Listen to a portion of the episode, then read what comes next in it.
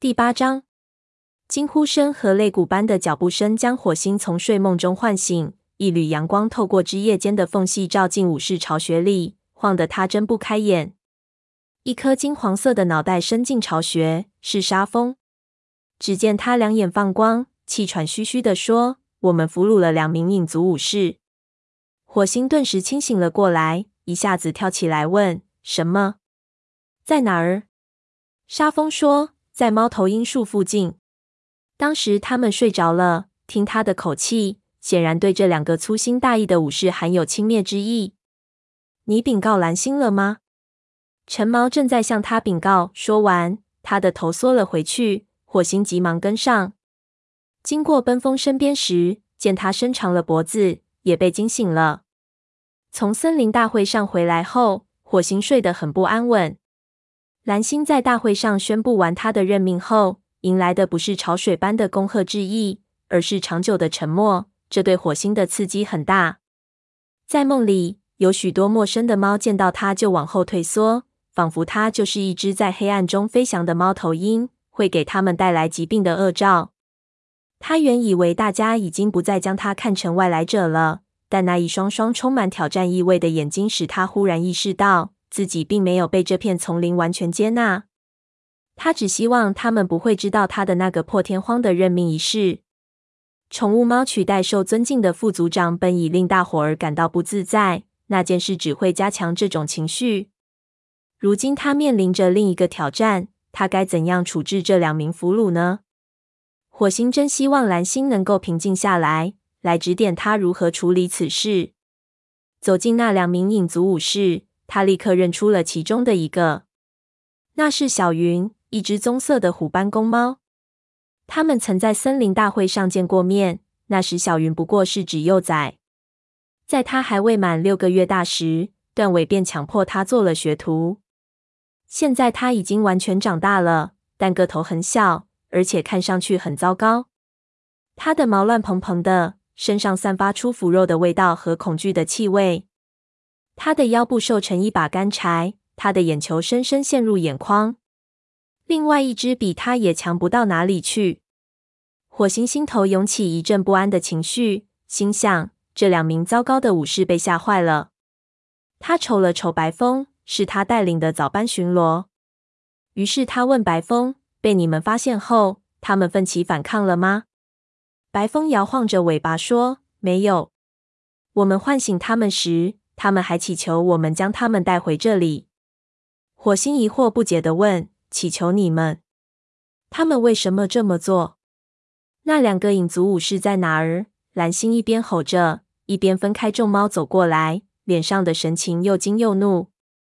火星看了十分紧张。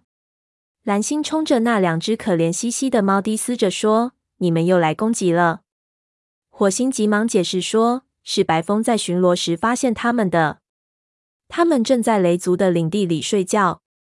蓝星凶巴巴地说：“睡觉？哼！我们到底有没有遭到入侵？”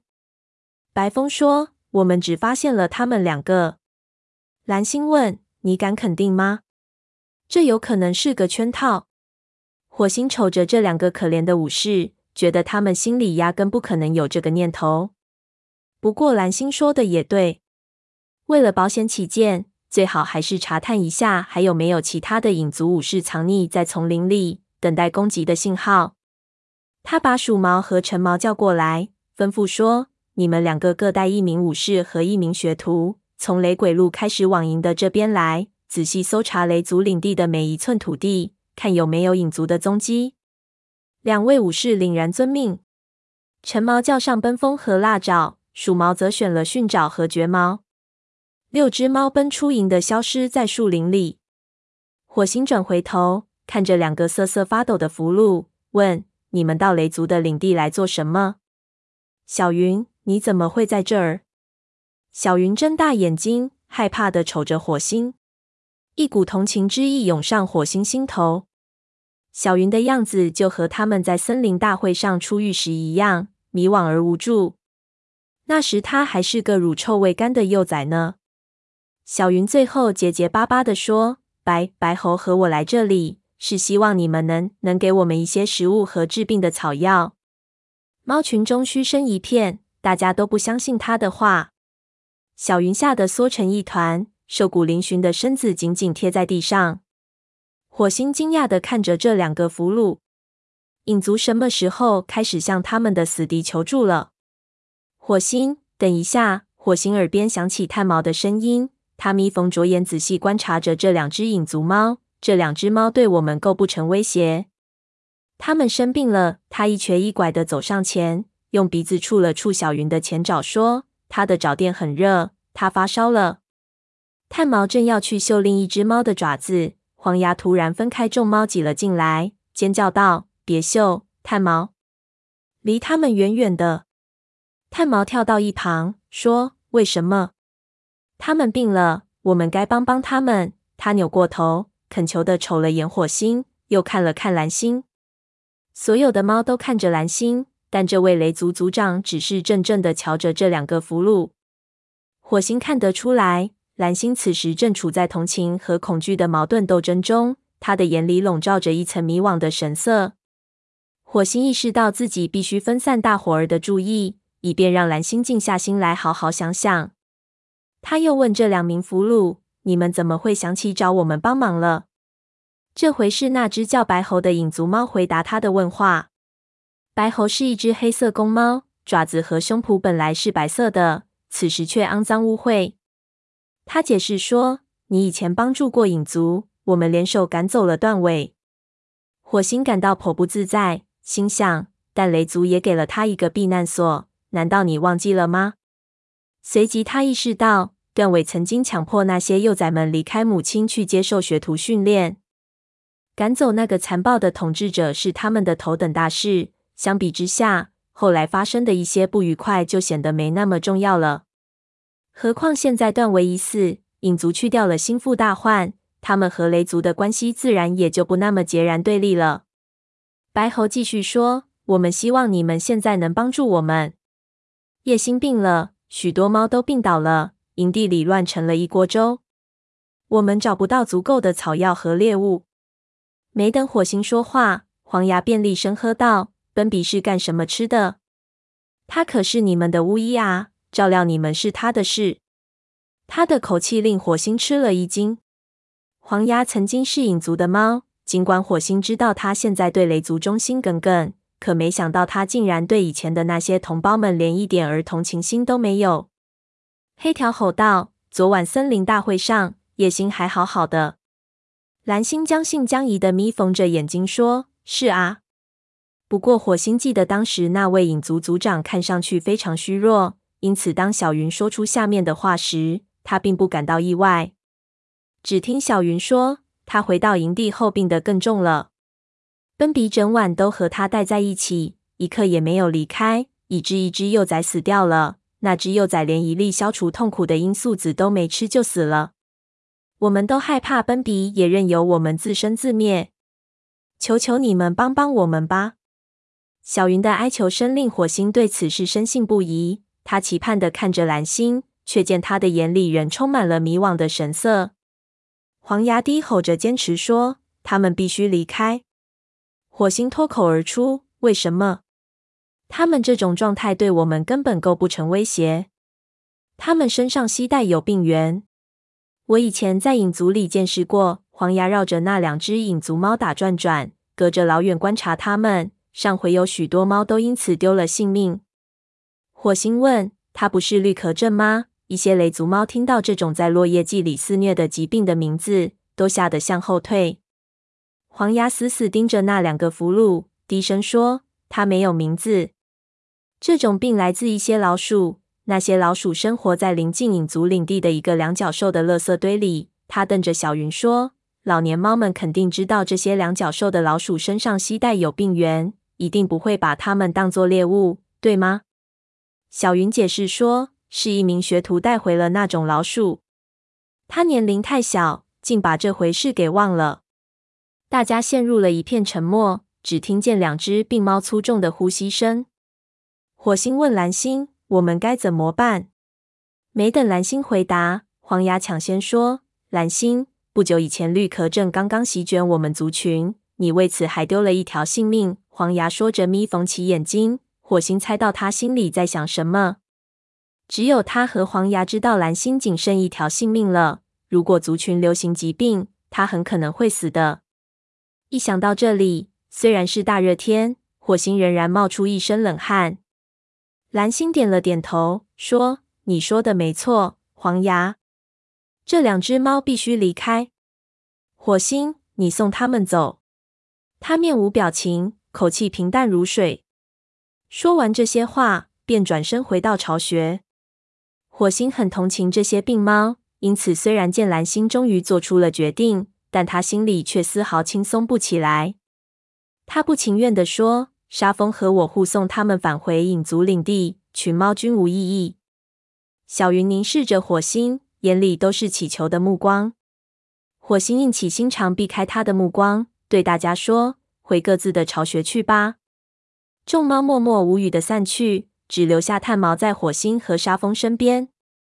白猴又开始咳嗽起来，身子痛苦的抽搐。炭毛恳求说：“请让我帮帮他们吧。”火星无奈的摇了摇头。这时，便听黄牙的喊声从香薇通道里传来：“炭毛，过来！你必须洗掉鼻子上沾染的病原。”炭毛眼巴巴瞅着火星。黄牙厉声喝道：“现在就过来！”不然我就往洗衣里加一些钱麻叶子。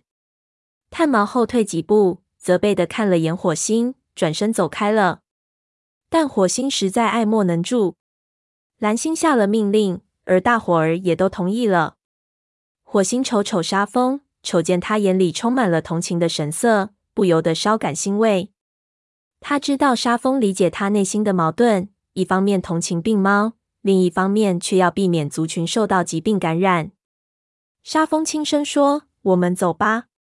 他们越早回到自己的营地，情况就越好。”火星回答说：“好吧。”他瞅了眼小云，强迫自己不去看他脸上那副绝望的神情，说：“雷鬼路上很繁忙，绿叶记录上的怪物特别多。我们帮助你们过去。”小云小声说：“不必了，我们自己能过去。”火星说：“不管怎么说，我们把你们送到那里。”走吧，两只影族猫摇摇晃晃站起身，步履蹒跚的朝营门口走去。